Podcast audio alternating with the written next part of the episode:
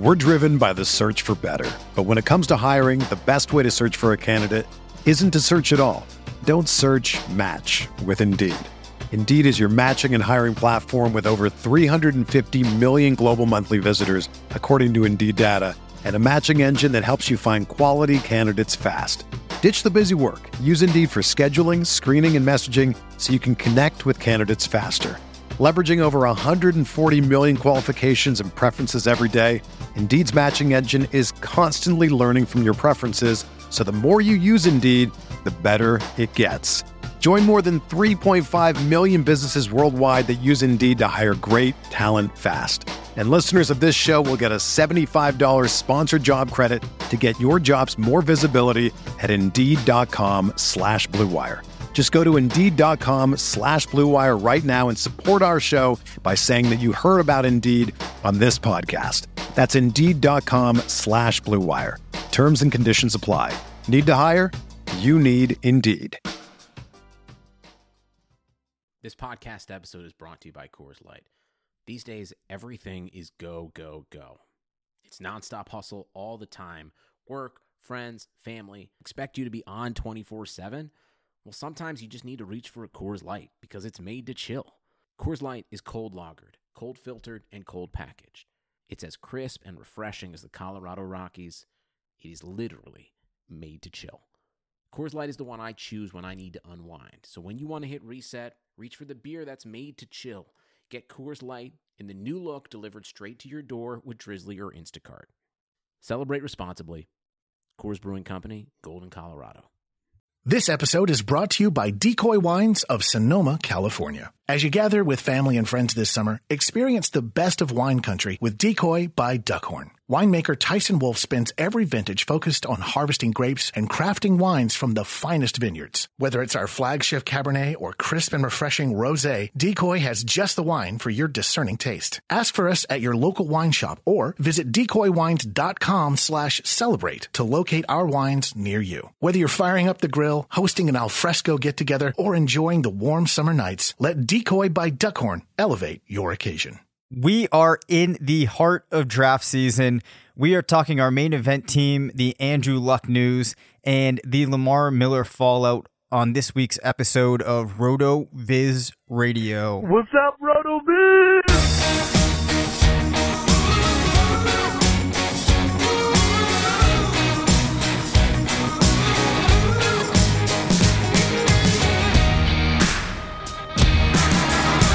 Welcome on into RotoViz Radio, brought to you by the FFPC and my bookie. I'm Dave Caban, senior fantasy analyst at RotoViz.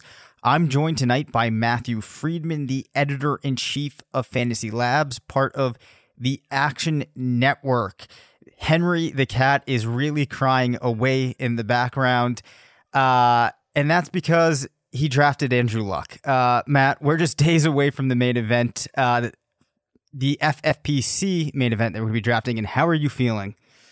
Um, feeling good, I guess. One, I need to be reminded of when we are actually doing this draft, and then two, uh, I almost wish that Andrew Luck could have held out for longer so that someone else in the league would have drafted him because there was no way we were going to take a quarterback, uh, you know, before the later rounds. So, uh, in some sense, we got screwed by Luck retiring too early.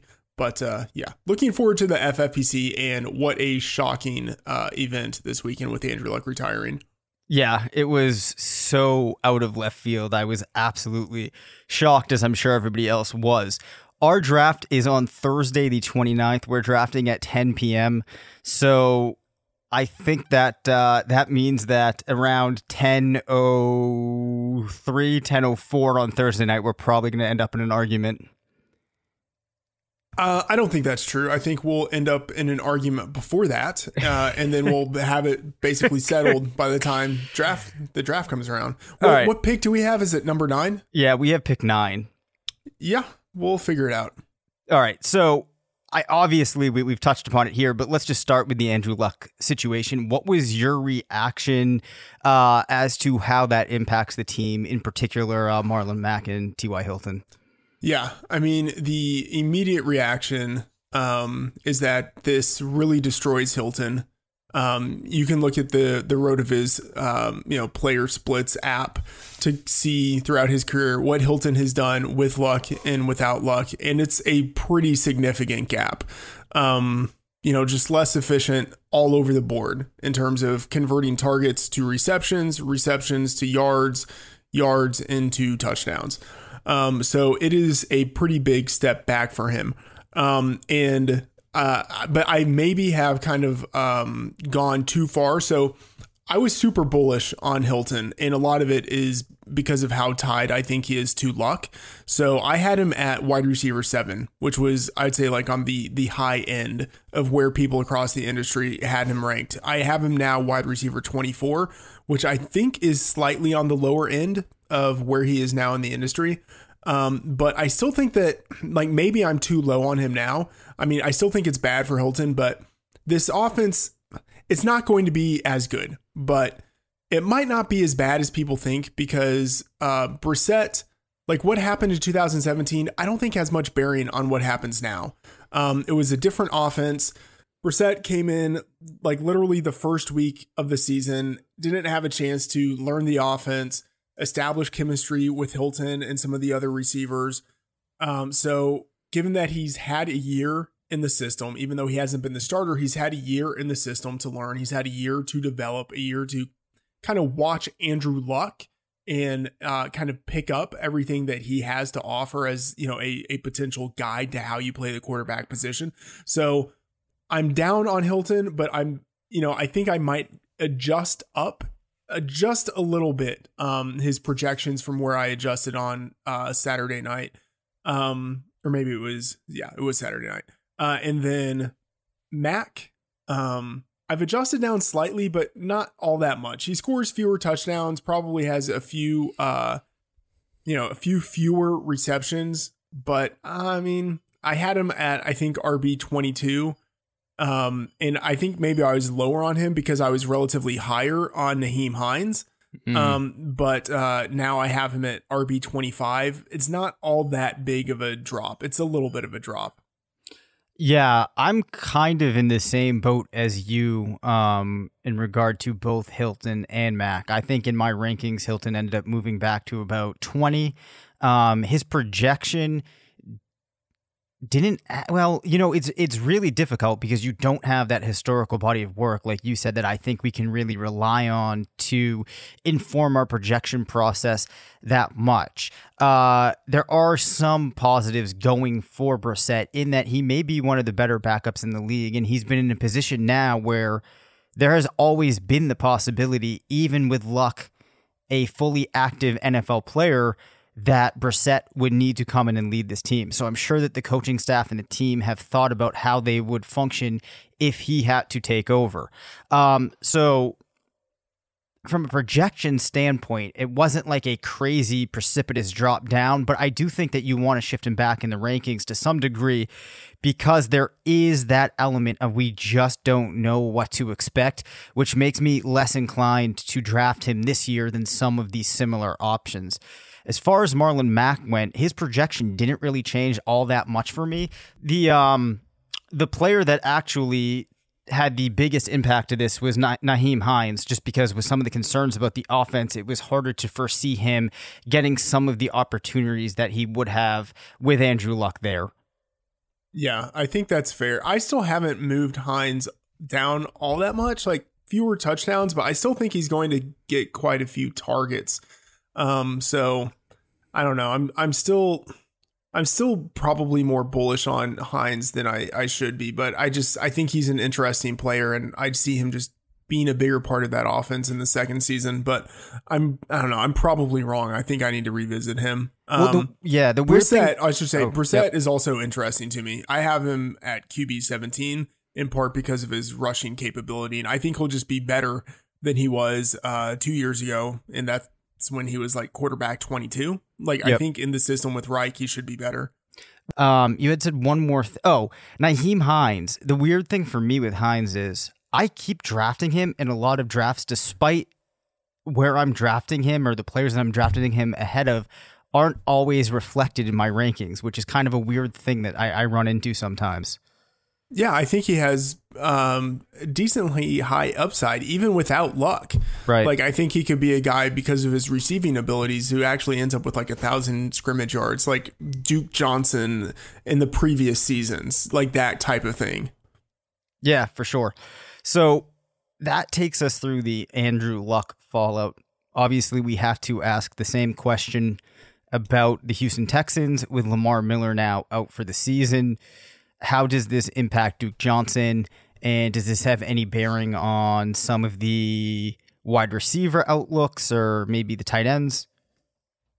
Yeah, I haven't changed much with the um, the wide receivers and tight ends, although I think it it does adjust Hopkins up a little bit. Mm-hmm. Um, but I mean, obviously the big one is Duke Johnson, and at this point, um, I think it's a really good situation for him. Like, I don't think even if they bring in someone like Jay Ajayi or Carlos Hyde if he gets cut, maybe even like LeSean McCoy if he gets cut, but even if they bring in a veteran, I still think Duke Johnson is going to see uh, workloads higher than what he's seen in the past.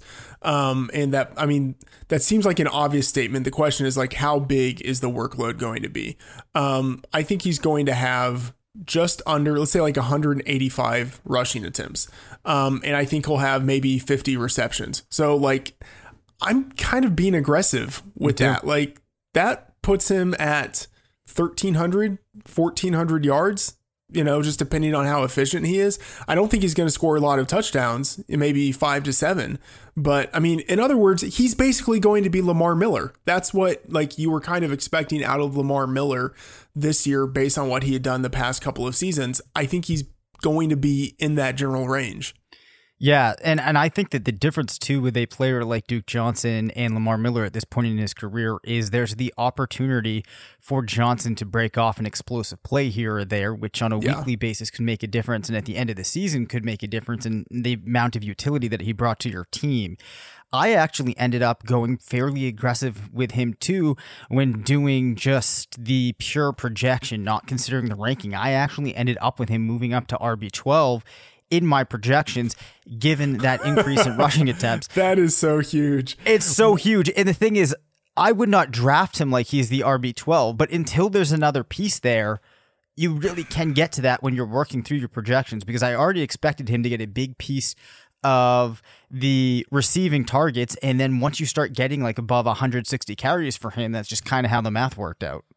Yeah. I mean, it's a situation where I feel like I could project him for more than I'm giving him right now um, because I don't have any faith at all in uh, Damarea Crockett and Karan Higdon and Buddy Howell. Like those are like the three, the three least impressive um, like rookie backups. and I don't even yeah I think they all they all are rookies, but it's just like a situation where you couldn't identify which one of those guys might end up being the second running back. Like they all have like basically the same chance. Um, but I don't know if Duke Johnson is going to get like more than 50% of the carries. You know, like I think right. he could. Like I, I think he has like the LeSean McCoy ability to be a lead back, even though he's not, you know, more than 210 pounds.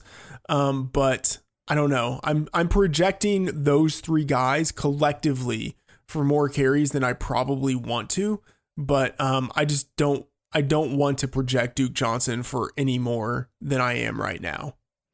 I can completely understand that. So I actually brought up my okay, he's at RB 14. Uh so I I ended up with him at 189 carries, which might be high, 53 receptions uh, five rushing touchdowns and, and, and, three receiving touchdowns. So I guess you could say I might be bullish, but I don't think that falls into a category of being unreasonable. Yeah, I don't think it's aggressive. unreasonable. It's aggressive, especially maybe on the touchdown front. Just yeah. and it's hard to know because he hasn't been a touchdown scorer to this point, but that's not to say that he couldn't do it. Um, it's just a question of do they give him the goal line touches? That's really all it comes down to.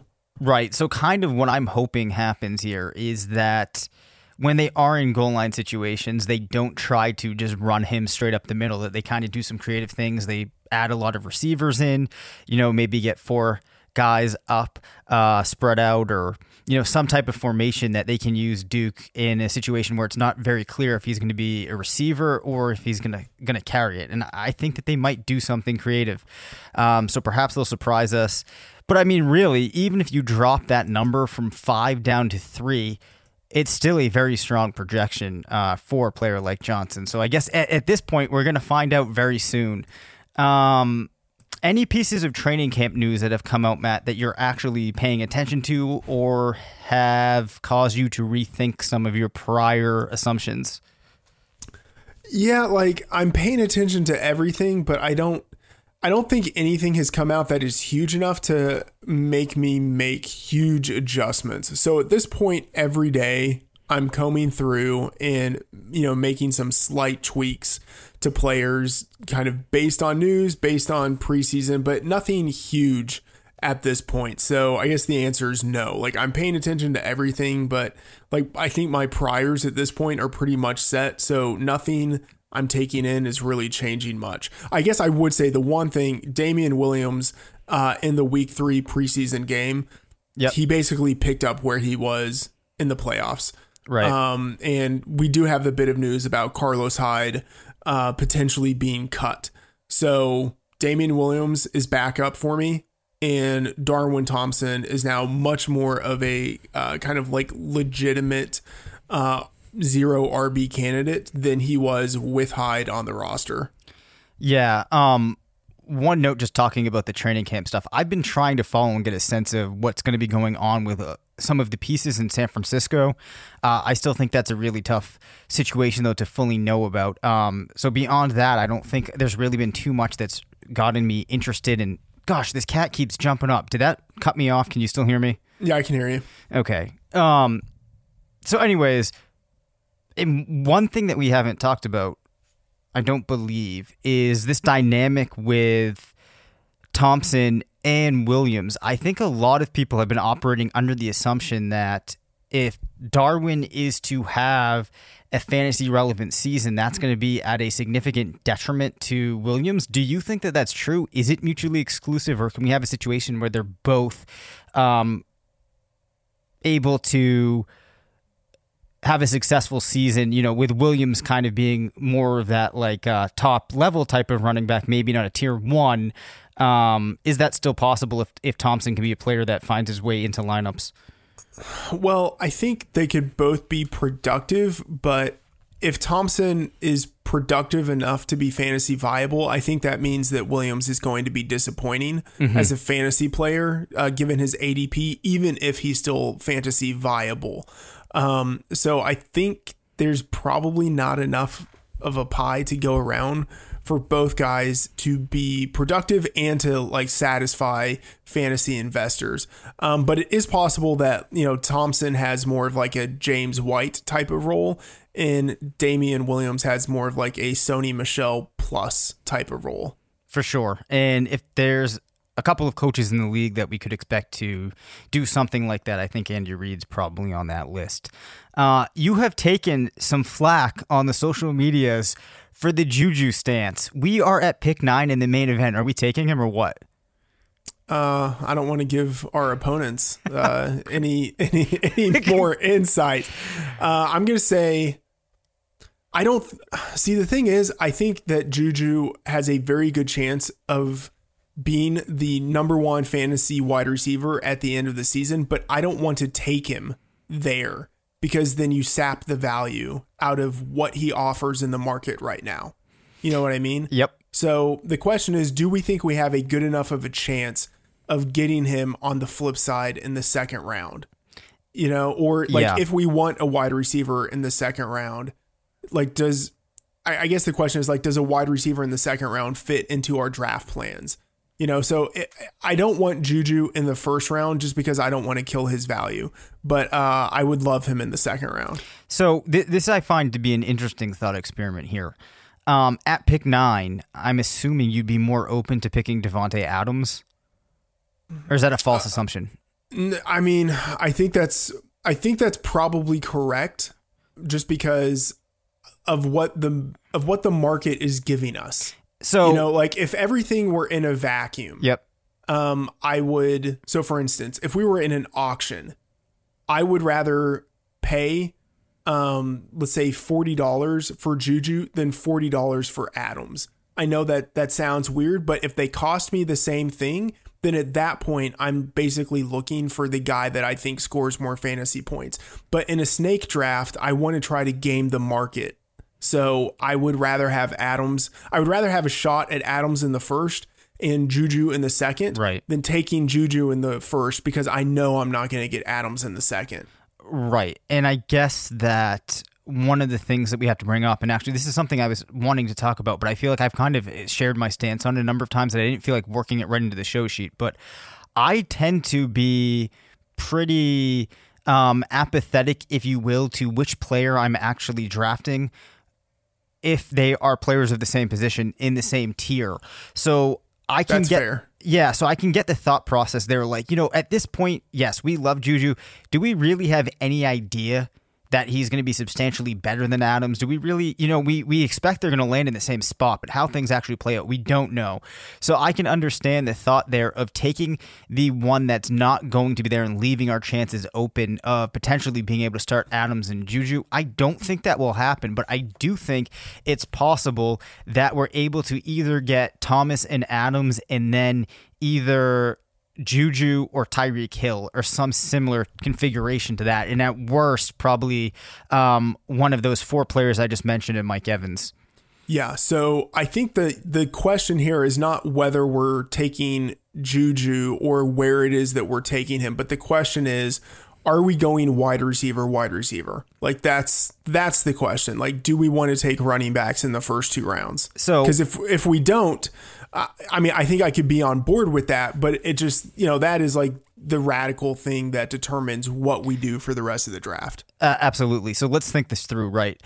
When when we are picking, McCaffrey is going to be gone. I'm assuming Elliott, despite the situation there, will be gone. You Oh, yeah. yeah. So Kamara will be gone. Barkley will be gone. David Johnson and will be gone. Adams, I would say even like Adams is gone, uh, Hopkins is gone. Right. Like I, I'm not a huge fan actually of the ninth pick because I feel like you're now in this you're now in this space where you have too many options. And I don't I don't like having a lot of options in part because one, I feel like I'm always going to pick the wrong one. But then two, I think it also means that you're picking near the top of a tier. Um, Yeah. and I, I don't like being in that position. But I mean, I think it's like a question of do we go with Michael Thomas? Do we go with Beckham? Do we, you know, like Right. who, like there? Do we go with Kelce? Or like there are or- a yeah. lot of there are a lot of options that we could go with at pick nine, but almost a stone cold lock that we will not have a shot at one of the top five running backs, and we will not have a shot at Hopkins and Adams. Okay, so I, I think then, and then just to articulate one point that you were getting at there, I think the problem with pick nine is that you are reaching a point where you will not be it, where it's harder to get the combined value of what you might get out of the 11th and 12th pick because by the time things come back at 9 there may have been a natural tier break. I think that might have been what you were getting at.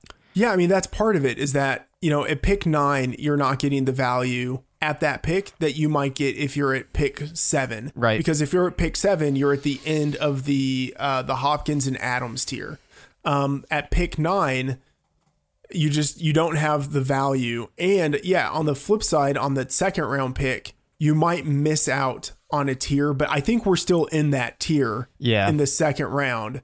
But um, I still think, let's say, if we had pick seven, that means we would be two picks later in the second round. I still think we would be in that tier in the second round. So I would rather have pick seven. Okay. So a- anyway, back to this running back situation. So I guess it comes down to with the running backs that we mentioned gone, behind them to you is Nick Chubb a better pick for us there than one of those receivers that we mentioned is a Dalvin Cook, any of the other running backs? Because I'm not I- convinced that any of those players I really like Yeah. better than that level of receiver. Do not even mention Dalvin Cook as a potential first rounder to me. Like, no, this, this would be as a second rounder, and, as- and oh, trust a me, rounder, I, I will not be d- drafting Dalvin Cook on any of my teams. It was just if this was the, you know, Yeah. I wanted to leave the option open to you.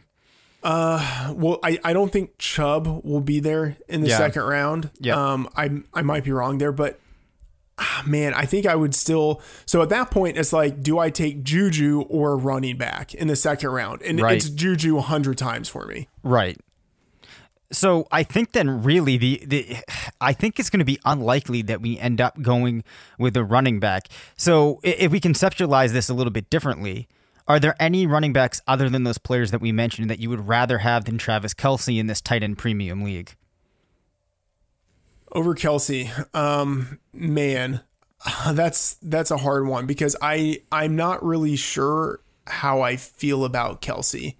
Um, so like on the one hand, I like I know like no quote unquote that he's the the tight end one and like that makes sense, but um I don't know. I also have like this uh feeling in my stomach which is like so unscientific, but it's like do I want to invest a first round pick in a tight end one. And like tight ends like that's it that's not an injury prone position. Like prone's not the right word but it's an injury impacted position. For sure. you can just look at the injury rates there year over year. And like tight ends like they suffer injuries more than other positions. So do i want to do that? And then two do i want it to be um, a guy who is i think 30 now at, at this point? So like Yes, much older than people realize. yeah. And then on top of that, do I want to pay for him at something close to his ceiling? Like I think people are valuing him based on not just what he not just what he did last year because there is a body of work before that.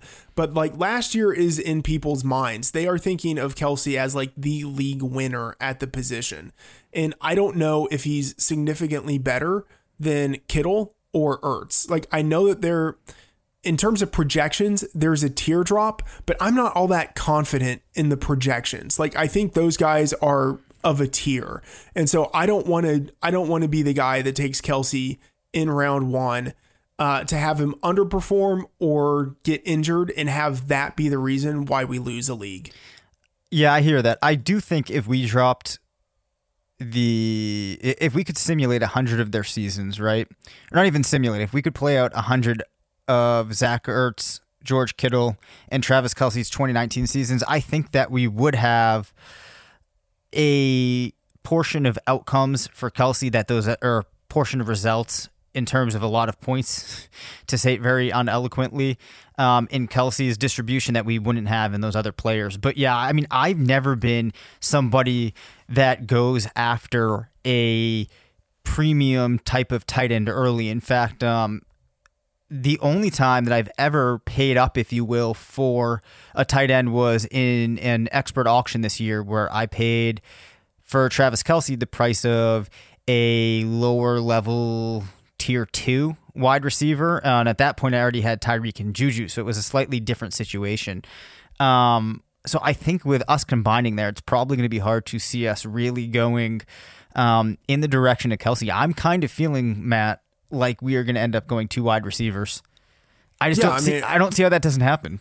Yeah, I think that's I think that's probable. Um, we'll I mean we'll want to talk about it a little bit. I think one of the big questions is we need to think a lot about who is going to be available for us in round three, because if there's a chance, like I do not want to get to round three and have it be like, well, we don't really like any of these running backs, so we're just gonna you know bang wide receiver again and do like wide receiver wide receiver and like I can see that but it's like man like at that point we at at running back we are just behind the eight ball for the rest of the draft Yeah. Okay. Well, I think then, um, if that's actually how you're feeling, then I think we have to go with the running back that we like most with that ninth pick, because there still will, will be a group of wide receivers there that are largely the same, whereas it's very likely that there will not be the running back.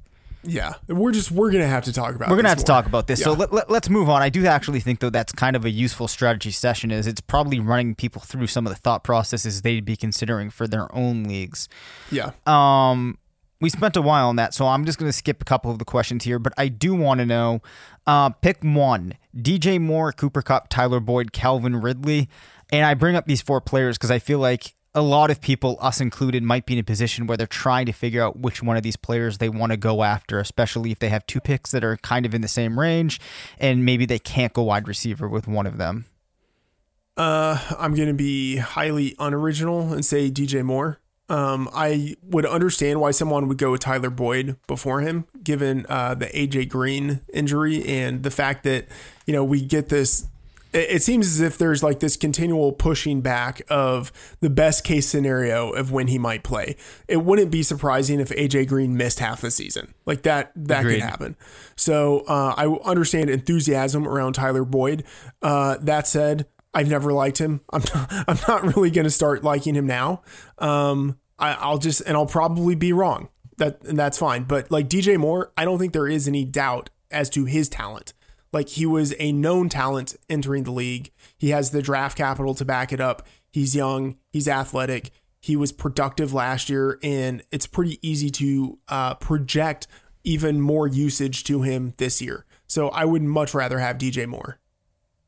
Okay, I, think that's fair. You know, for me, it's weird. You talked about kind of having like a gut feeling or some type of intuition.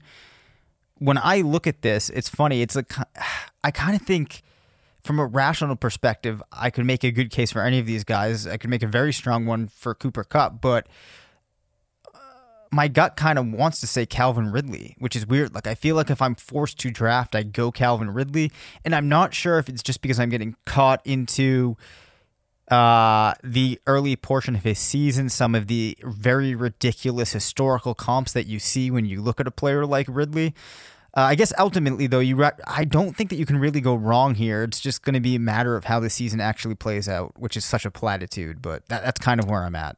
The thing that um, scares me a little bit, I guess not sc- scares the wrong word, but Ridley and Kupp, neither one is the number one on his team. Fair, You know, so Yep. I feel like there there is a a hard ceiling on both of those guys. Like DJ Moore has within his range of outcomes having 1600 yards. Like that's unlikely, but it's possible. But Matt, That- if you're the wide receiver likely- one, you're drawing, you're getting shadowed by the by the best corner on the opposing team, right? So you, you Oh, can't have a good you're season right. And and double team. and double teamed, right? Yeah, yeah. So anyway, I just I don't see Ridley having the same upside that Moore has, and at this point, like we're playing against eleven other teams, but we're also playing in the main event. So I kind of want to chase the ceiling a little bit more Yeah. of DJ Moore. All right, I like it. We are going to be playing in the main event, uh, sponsored by the FFPC. So we should probably remind all of our listeners that the FFPC is the home of season-long high-stakes fantasy football. It's been 10 years since the FFPC filled their first dynasty league, and they've now grown to be the world's largest dynasty league commissioner, with leagues as high as five thousand dollars to enter. FFPC leagues are active and competitive, and not a single league has ever folded. Brand new startup dynasty leagues are forming right now, starting at $77 and up in standard, superflex, and best ball formats. And for those of you ready for your greatest challenge, take a look at this year's FFPC main event. What is the main event? It's the world's biggest event in season long fantasy football. And this year it's coming at you with a half a million dollar grand prize and over 3.1 million in total prizes. It might be late for you to get to Las Vegas for the three day weekend of live drafts and festivities at the Planet Hollywood Resort and Casino, but you can draft online from the comfort of your own home. Main event drafts begins begin August 23rd and run through the start of the season. Uh, Shawn Siegele and Curtis Patrick um, participated in one over the weekend. Shawn has a really great rundown of how they approached that draft and how it played out up on the site. And we also have um, a couple of main event focused pieces done by Monty Phan, who has been an extremely successful uh, high stakes player over the last couple years up on the site as well. So if you are going to be playing in these, you're definitely going to want and check uh, go and check out those pieces. Love a good deal? Sail into the season at Banana Republic Factory's Mega Labor Day Sale. Entire store 50 to 70% off. Dresses from $19.99, polos from $16.99. Find your nearest store or shop online only at Banana Republic Factory. Love a good deal? Sail into the season at Banana Republic Factory's Mega Labor Day Sale. Entire store 50 to 70% off. Dresses from $19.99, polos from $16.99. Find your nearest store or shop online only at Banana Republic Factory. Um, I did some work earlier in the week looking at strength of schedule using the metrics that um, I employed in the stat weekly Stat Explorer last year. Uh, just as a preview here, Kirk Cousins and Carson Wentz are really solid options to start the season. Um, I have some really cool tables that you can look at if you want to get ahead of the game on streaming. Um, on the defensive side of the ball, there's the Cowboys, the Giants, and Kansas City. So those are teams that if you're drafting this weekend, you might want to grab as your defense. I don't have anything else to bring up there other than I thought that that might be helpful. So I wanted to mention it. Matt, shifting gears here, what are the teams that Vegas is on the highest? Or, excuse me, what teams is Vegas the highest on? And uh, what are the teams that Vegas is the lowest on? And is there anything that you've seen in the betting world that we can extract and inform some of our fantasy decisions as we're drafting away this weekend? That's a really interesting question. Um, so, and, and part of it, I guess, would depend on how you want to look at it. But you could look at odds to see uh, who will win Super Bowl 54. That's probably like the most straightforward way of doing it. And it is pretty much in line with what you would expect. Um, but a, a, couple of things to think about. So, one, um, the lines are based on the action that the bookmakers get. Yep. Um, so they are they are responsive. So it's a question of um, how much stock do you put in the public and their ability to bet into these lines. And although um, I think the NFL week to week is a pretty efficient market, um, I don't put all that much stock into some of these numbers. Right. Um, so that's one thing. And then two, um, so the bookmakers can be reactive, but then two, they can also kind of they can shade the mm-hmm. lines in a particular way because they know that the public is going to come in heavy on a team. Um, so the Dallas Cowboys, for instance, um, have the uh, 10th or 11th highest um, odds to win the Super Bowl. And maybe that's accurate, but I kind of don't buy it. Um, the Chicago Bears have the eighth highest odds, and I don't really like that either. Um, so it's it's kind of hard to know exactly how how the lines correlate with reality and then what that reality even means in terms of fantasy. So I don't really pay all that much attention to um, let me rephrase that. I pay attention to these lines, but I don't extrapolate all that much from what the lines are telling us to how I'm making a lot of fantasy decisions. So like just because the Bears uh, are plus 1900 like 19 to 1 odds uh, to win the Super Bowl, that doesn't mean I'm going to go draft a lot of Bears or anything like that. Um, I'm still pretty much just focused on the numbers of what I think I can project uh, based on what happened last season and based on the players that are on the different teams. I think that makes a lot of sense. Uh, and I have been talking about trying to have us do a kind of like betting focused episode. I know it's a little, you know, for some people, all they want is the fantasy, but I do think that there's some overlap. Um, there, and there there is definite overlap. So, but but to, this is maybe like the the best example yep. that I can give. The Cardinals um, are 110 to one to win the Super Bowl. So the market is saying that they have no chance. Um, they have the 30th odds. The so like the third to worst odds to win the Super Bowl. But like I think they could be fantasy gold this year. You know what I mean? Like right. Kyler Murray could be great. David Johnson is, you know, I think a near consensus as a top five, we'll say top seven, top eight pick for sure. Um, and there's a lot of potential with some of those wide receivers. So even though the Cardinals have almost no chance based on what the market is telling us to win the Super Bowl, like I think that's a team that you should try to attack heavily um, because the upside of what they could do is pretty enormous because it's unlike anything we've seen in the NFL, uh, like at least for a number of years. Okay, yeah. No, I, am just laughing because I'm just picturing the scenario where it plays out, and this Cardinals team just does absolutely nothing. It runs like 900 plays, uh, which obviously isn't going to happen. But just I'm just imagining if it did. I mean that that could that could easily happen. Probably right? not like 900, but I mean they could be at like 950, 975. Yeah, I mean, there's there's a very imaginable world in which it's like, oh, hey, a rookie coach and a rookie quarterback. Who would have uh, not been able to see that that didn't work out? Like, you know, so I, but at the same time, like you you don't win fantasy leagues by playing scared. You know, like you have to like you are rewarded much more by imagining the upside and drafting into the upside. And the Cardinals have a lot of uh, at least potential upside because they are so unknown. Yeah, I I don't disagree with that at all. This is kind of a, a random aside, but I imagine that a lot of people out there are signing up for survivor pools right now.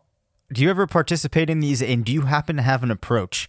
I'm just I, I imagine people would be curious for the Freedman take on this.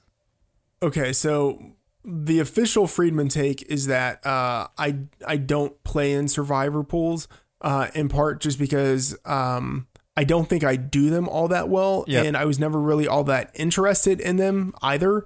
Um, but so that's like the official Freedman take is like I'm not an expert, but um, everything smart that I've read about survivor pools, depending on how big the pool is, um, suggests that you should really approach them in a game theory informed way, just as you would a guaranteed prize pool uh, in DFS. So if if it's a large pool, um, you're not necessarily incentivized to go with the most obvious um, the most obvious pick in any given week.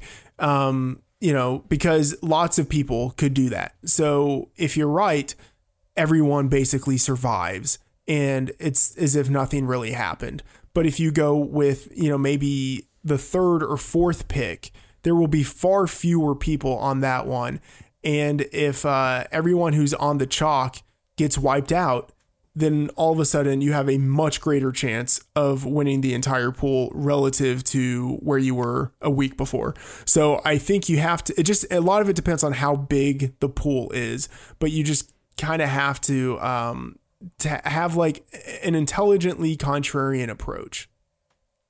Yeah, that I I think that that sounds extremely likely that that is the way that one should approach it. I actually don't really have an opinion or much of a thought on this, but I would say if I were to be doing one of these uh, this year, that's probably how I would be inclined to approach it.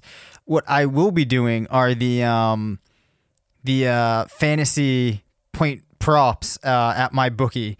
Um, for those of you that didn't listen last year, we had a couple of, of weeks where uh, there were players projected for point totals that it, you might have felt very strongly on, or just to kind of get back at the concept. Um, there will be lines on how many points Antonio Brown will score in a given week, and you can take the over or under on that. Um, very, very fun to do. So we might talk about a couple of those, um, reflect on them during the season. And it is a new season. Antonio Brown is on the Raiders. Le'Veon Bell is with the Jets. Odell Beckham is in Cleveland. The one thing that hasn't changed, where I'm putting my money down on all the games, my bookie is the place to bet on football every weekend. They have better bonuses more prop bets than any other sportsbook period and this year they're hosting the first online handicapping super contest first place is guaranteed to win $100000 it only costs $100 to enter. All you have to do is pick five nfl games against the spread every week to climb the leaderboard and score your share of the huge cash prize pool. Um, we've used them. You get your money, which is always a good thing. Uh, they even have live in-game bets that you can make every NFL game, rewarding player perks, and the um, for you fantasy guys out there, as we mentioned, you can even bet the over/under on how many fantasy points a player will score in each game. Uh, they will double your first deposit up to $1,000 when you use the promo code RotoViz. Visit MyBookie online today. That's M Y B O O K I E. You play, you win, you get paid. Love a good deal? Sail into the season at Banana Republic Factory's Mega Labor Day Sale. Entire store 50 to 70% off. Dresses from $19.99, polos from $16.99. Find your nearest store or shop online only at Banana Republic Factory. I'm not that into drafting Aaron Jones or Kerryon Johnson type of player. I guess you might even include Marlon Mack into that range. We talked about Mack earlier. Would you rather own one of the wide receivers that's going in the same situation or going in like, you know, relatively the same ADP? Or do you feel good about one of those players? All right. Well, um, let's talk about where is their ADP right now. All right. So the first of those players that I mentioned that's being drafted is on Johnson. He's going at an ADP of 25. You have Damien Williams at 27, Leonard Fournette at 28, Aaron Jones at 31, Marlon Max at 34. He's actually uh, behind Devonta Freeman at 32 now. And a really interesting one is Chris Carson has creeped his way up to 37. Let's focus though on the earlier guys in that range there of like Kerryon, Fournette, and Aaron Jones. Um, I like Fournette uh, out of the group. I mean, I, I think I'm not as down on Kerryon as you are. Um, but um, yeah, I would. I'm willing to bypass that group of running backs. I do like Chris Carson. Um, Chris Carson at, at, at that ADP though. I mean, I, I guess I'm saying I don't want to draft Chris Carson where we would be drafting someone like Kerryon, but I I do like Chris Carson in that tier. Like he's I actually yeah, I don't I don't mind him as much. I like I'm adjusting him up in my rankings. Um, I think he's going to get more usage. Like he's in a run heavy offense, and um, I think he's going to get more receiving yards uh, than he had last year. Um, you know, there's been the talk from uh, uh, Schotty that he wants to give more targets to uh, Chris Carson. And I think that's actually realistic because Mike Davis did vacate a number of targets. So um, even if you know some of those are lost, I still think um, Chris Carson picks up targets. But uh, I mean, who are the wide receivers going in that range? Yeah, like so, I'm I'm not that hot on like if going in that range is like Thielen, Diggs, like I'm not that hot on those guys. Right. So um T.Y. Hilton, that might change, but he's going around 34. There's Amari Cooper in that range, Diggs, uh, Julian Edelman, Brandin Cooks, Chris Godwin.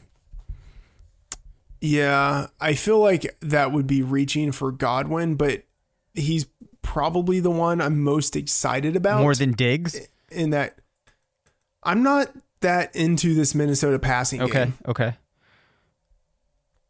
Interesting. You know, I, I'm just yeah, I'm I'm kind of not. So um, and this this might sound weird, but like I don't like the. This is why it's kind of like what I was talking about with options earlier. Like I don't really want to have to choose between Diggs and Thielen because I think I'm going to choose wrong. But um, I guess I prefer Thielen out of the two. Okay. But it's I can see the case for why you wouldn't go with him. Um, but it's like a small sample based on what we saw at the end of last season. So I don't know, but I'm just I'm not that hot on the Minnesota passing game. Okay, can I ask you a follow up there though? Because I find this interesting. You're saying that you're afraid of picking the wrong one. Do you really think that they're going to have radically different seasons that it, that it actually matters. Like I could see them very realistically finishing within 15 oh, points of each yeah, other. I mean, so does it the, matter? O- the odds are that they'll finish similarly. What I'm saying is it's like a um it's like a, a philosophical or like psychological weakness where I'm like I'm going to pick one okay. and if I pick the wrong one, I'm going to be like, damn it, I should have picked the other one. I don't think that's a good way to be approaching this. oh, I know it's a horrible way to be approaching it. Like I know that. But Yeah. but that's like also like a superficial thing. The big thing is I'm not all that hot on the Minnesota passing game anyway. Okay, yeah, that's fair. Um, yeah, I'm. All, all I'm thinking here is I we're gonna have a couple of interesting interesting rounds. I think round four, particularly for us, is gonna or even even round three might be pr- pretty interesting come Thursday night. Um, I mean, I think I think a lot of this has to do with what what is our goal? Are we trying to win the league or are we trying to win the main event? I think And we're trying to know- win the I main know- event. I know to win the main event you have to win your league, so maybe you should just sort of focus on your league. But yeah, I feel like Thielen and Diggs are median picks. You know, like you're you're picking them because it's sort of the ADP range and you don't want to screw up. But I don't I know that like Thielen had a lot of value last year and it's hard to say like, oh, this guy doesn't feel like a league winner, but I don't know, like I would it's probably too early for DJ Moore, but like I don't know. I feel like DJ Moore has a better chance of winning a league for us than Adam Thielen does. You know, like Yeah, I want, no, I- I want understand. upside. You know, I that's what I want. Like I I crave upside. Well, and, and And- especially too because yeah. Thielen was the type of guy that might have won won you the league last year. With the correction now, that's not going to happen this year. Right. Yeah. Right. Okay. Um, moving on to my silly questions I had lined up for the end of the show. Uh, and they're only silly in that they're kind of meaningless, but nonetheless, I'm curious as to your take. Who will be the fantasy MVP? Speaking of looking for upside, Uh, I think it's Kyler Murray. it's almost well, I was gonna say it's almost too easy, but also incorrect to say Kyler Murray Yeah. because his ADP has moved up. right. Um, so you know, I think if we're talking about league winners, it's got to be someone who pops later. Um, so I would say you know Lamar Jackson could be a league winner. Josh Allen could be a league winner. Um, you know, kind of correlated with Lamar Jackson. I think Mark Andrews really could be a league winner. Um, I, I don't think he will do what Kittle did last year, but I think he could, you know, be a top five tight end. Like I think that's I think that's possible. And he's being drafted as if he has very little chance of that happening. Um, so like shooting from the hip, I would say like those are the guys that I feel I feel have the actual chance of being league winners. With running back, it's harder because it's it's so much just dependent on usage. You know, it's like does a guy get injured and then does the guy after him who's the the backup and being drafted like in the 10th or 15th round, does that guy all of a sudden get all of the usage? Um, and then at wide receiver, I think it's harder for those guys going late really to break out. Um, I like I don't know. I don't know. Like Yeah. part of me would have wanted to say like uh actually okay, here's here's one and I I know I'm wrong, but I'll just say like there's a there's a chance. Um Tre'Quan Smith. Like there's like it. there's a chance, you know. Yeah. And and no no one's thinking about him. He's he's almost free. But which I don't um, he- completely understand. I don't. Yeah. I don't get that. In fact, in my in the pros versus Joe's draft, he went so late that I actually was like, "Wait a second, do I need to look up and see if he has some type of health concern? Is he is he suspended? That's, What's that's going on?" That's exactly what I'm talking about. So Yeah. people now they know that the Saints don't throw as much. They know that Michael Thomas is a target hog and Kamara is going to get his, and people are assuming that Jared Cook is going to get his.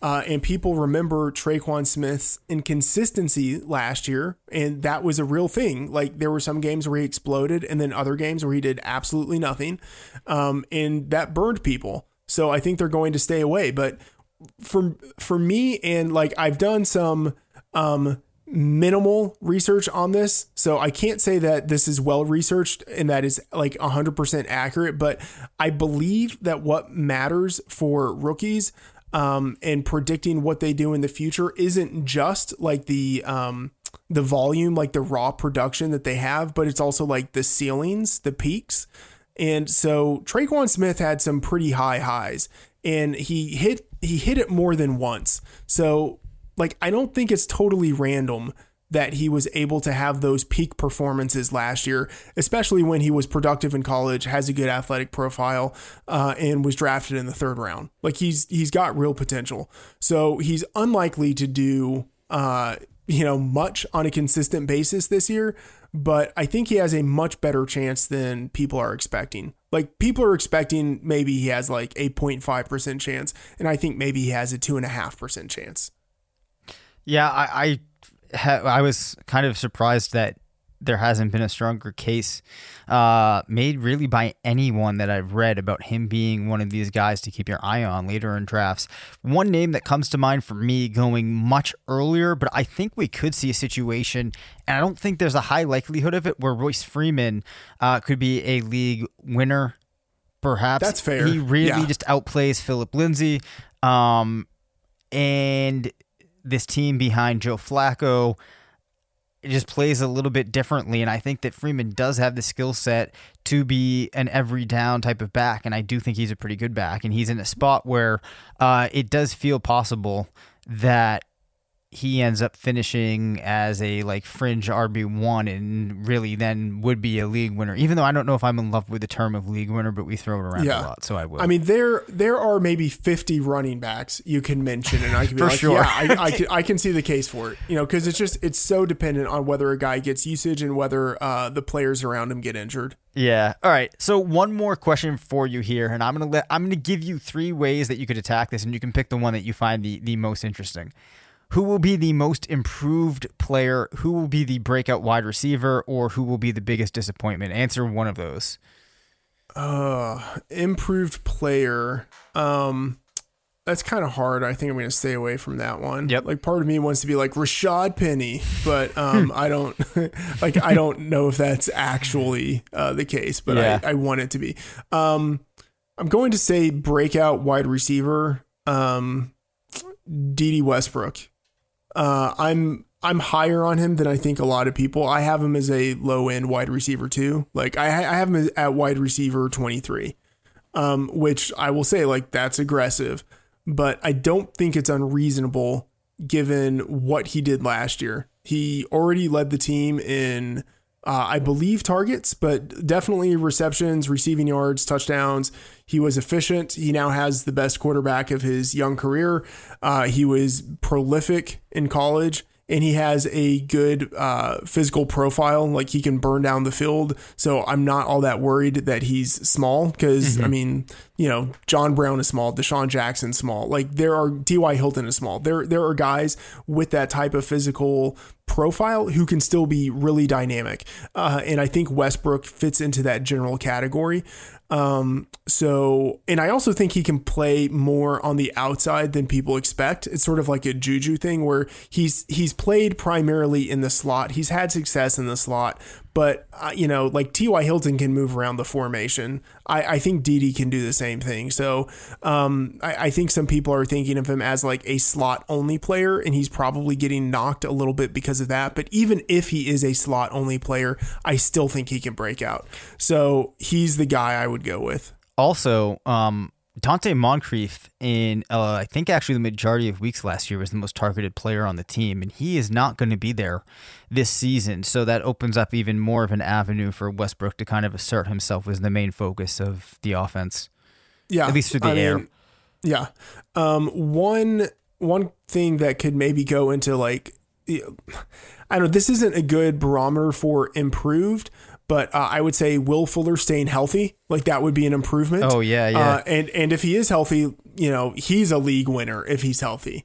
Um, and then Sammy Watkins, I think, could fall into the improved category, Mm-hmm. um, in that he was targeted basically as much as Tyreek Hill last year. Um, he was a low end wide receiver too when he was healthy. If he stays healthy, which is a big if, but if he stays healthy, um, I think he would have that, you know, quote unquote improvement that people have been wanting to see out of him for the past couple of years. Sammy Watkins has had the most fascinating kind of career arc because it always feels like he's on the cusp of getting back to potentially living up to the potential that we saw for him coming out of college. But I think at this point, if we look back, probably his rookie season was his overall best body of work, right? Or am I wrong Yeah. on that? No, his second season, Yeah. I think. Yeah. Um, the, let's talk about biggest disappointment Yep. quickly. Yep. I, I have no idea. Like, who do you who do you think that's going to be? Uh, biggest disappointment, I think. I mean, there's some low hanging fruit. There's a lot of low hanging fruit, but I, I would say uh, I think it's probably going to be like an Aaron Jones or Kerryon Johnson. To go back to that question that I asked, I know I'd have to pick one of those guys, but I kind of feel like that whole range of running back will be a disappointment. Yeah, here's here's one. Um, a lot of quarterbacks, like a lot of the a lot of the quarterbacks drafted, um, let's say in the third to tenth range. Yep. I think a lot of those guys are going to disappoint the people who draft them because they're not Deshaun Watson and Patrick Mahomes. Uh, and then they're also not the guys who were drafted five rounds later who basically did just as well as those players. Yeah, I was almost going to say Patrick Mahomes, and the reason is it's going to be nothing to do with his performance, but there's going to be people that think that he's just that Yeah. piece that they need, and it's going to push them over the top, and they're going to win their league. And that's probably not going to happen just because they took Patrick Mahomes. So I think there'll be a lot of people that are disappointed because they took Mahomes and they didn't win, and they're realizing that like you said, there's going to be similar production they could have gotten, and they also could have had a, a player that would have been a huge difference maker. Yeah, I so I, I agree with that. That's a possibility. I'm thinking of someone like Aaron Rodgers Yep. or Drew Brees or Russell Wilson. Drew Brees is definitely in, in the conversation there. Yeah, yeah. Um, Mitch Trubisky for oh. people who who think that you know he might progress, and if he doesn't progress, then they're they're disappointed in that. Um, so, So yeah, that's me. a, a Yep. lot of quarterbacks. Okay. But the- the good thing about Trubisky though is he's I've been able to get him so late that I actually have him on some teams and I've been I've been stacking him and Dak as I think they're both quarterbacks with that rushing upside. Um, might get some good weeks out of them and I think they could could surprise and Dak's a guy that's been a top 12 quarterback every year of his career and is still falling to in some drafts like pick 17. So that's something to keep your eye out for too if you want to wait and try to get some rushing production in there. And then of course there's Josh Allen too who who we've mentioned. Um, yeah, that's fair. that's going to do it for today's show. Again, please rate, review, and subscribe to the podcast. Follow us on Twitter at Dave Caban FF and at Matt F the Be sure to check out RotoViz if there's any topics you want us to discuss or questions you'd like for us to answer, send an email to rotovizradio at gmail.com. And remember, it's not a fantasy. You believe it.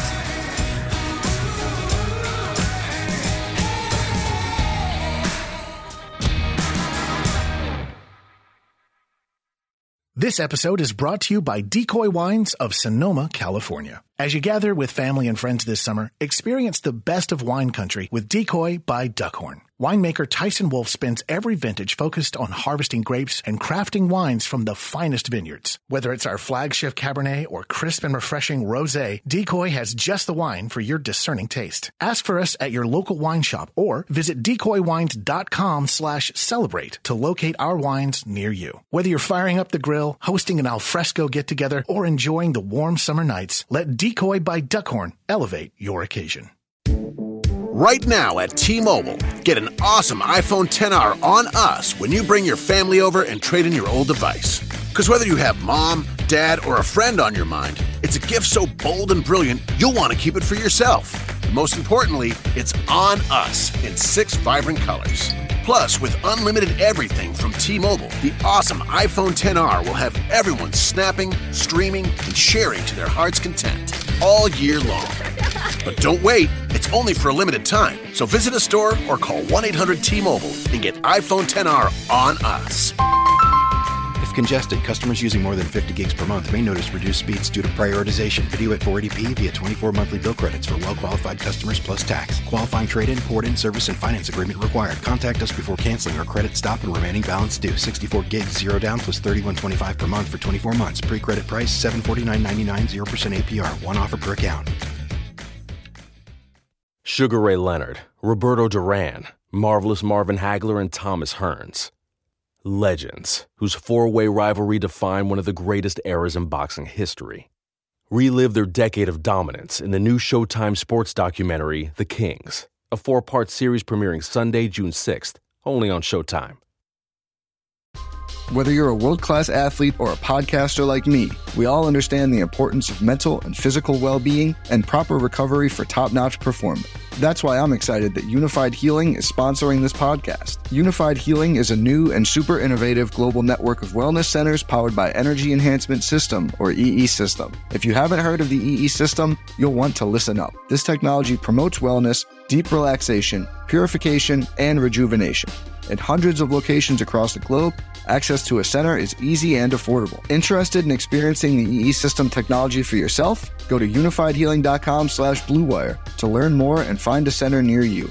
That's U-N-I-F-Y-D healing.com slash bluewire. No material or testimonials on the Unifyd Healing website are intended to be viewed as medical advice or a substitute for professional medical advice, diagnosis, or treatment. Always seek the advice of your physician or other qualified healthcare provider with any questions you may have regarding a medical condition or treatment and before undertaking a new healthcare regimen, including EE system.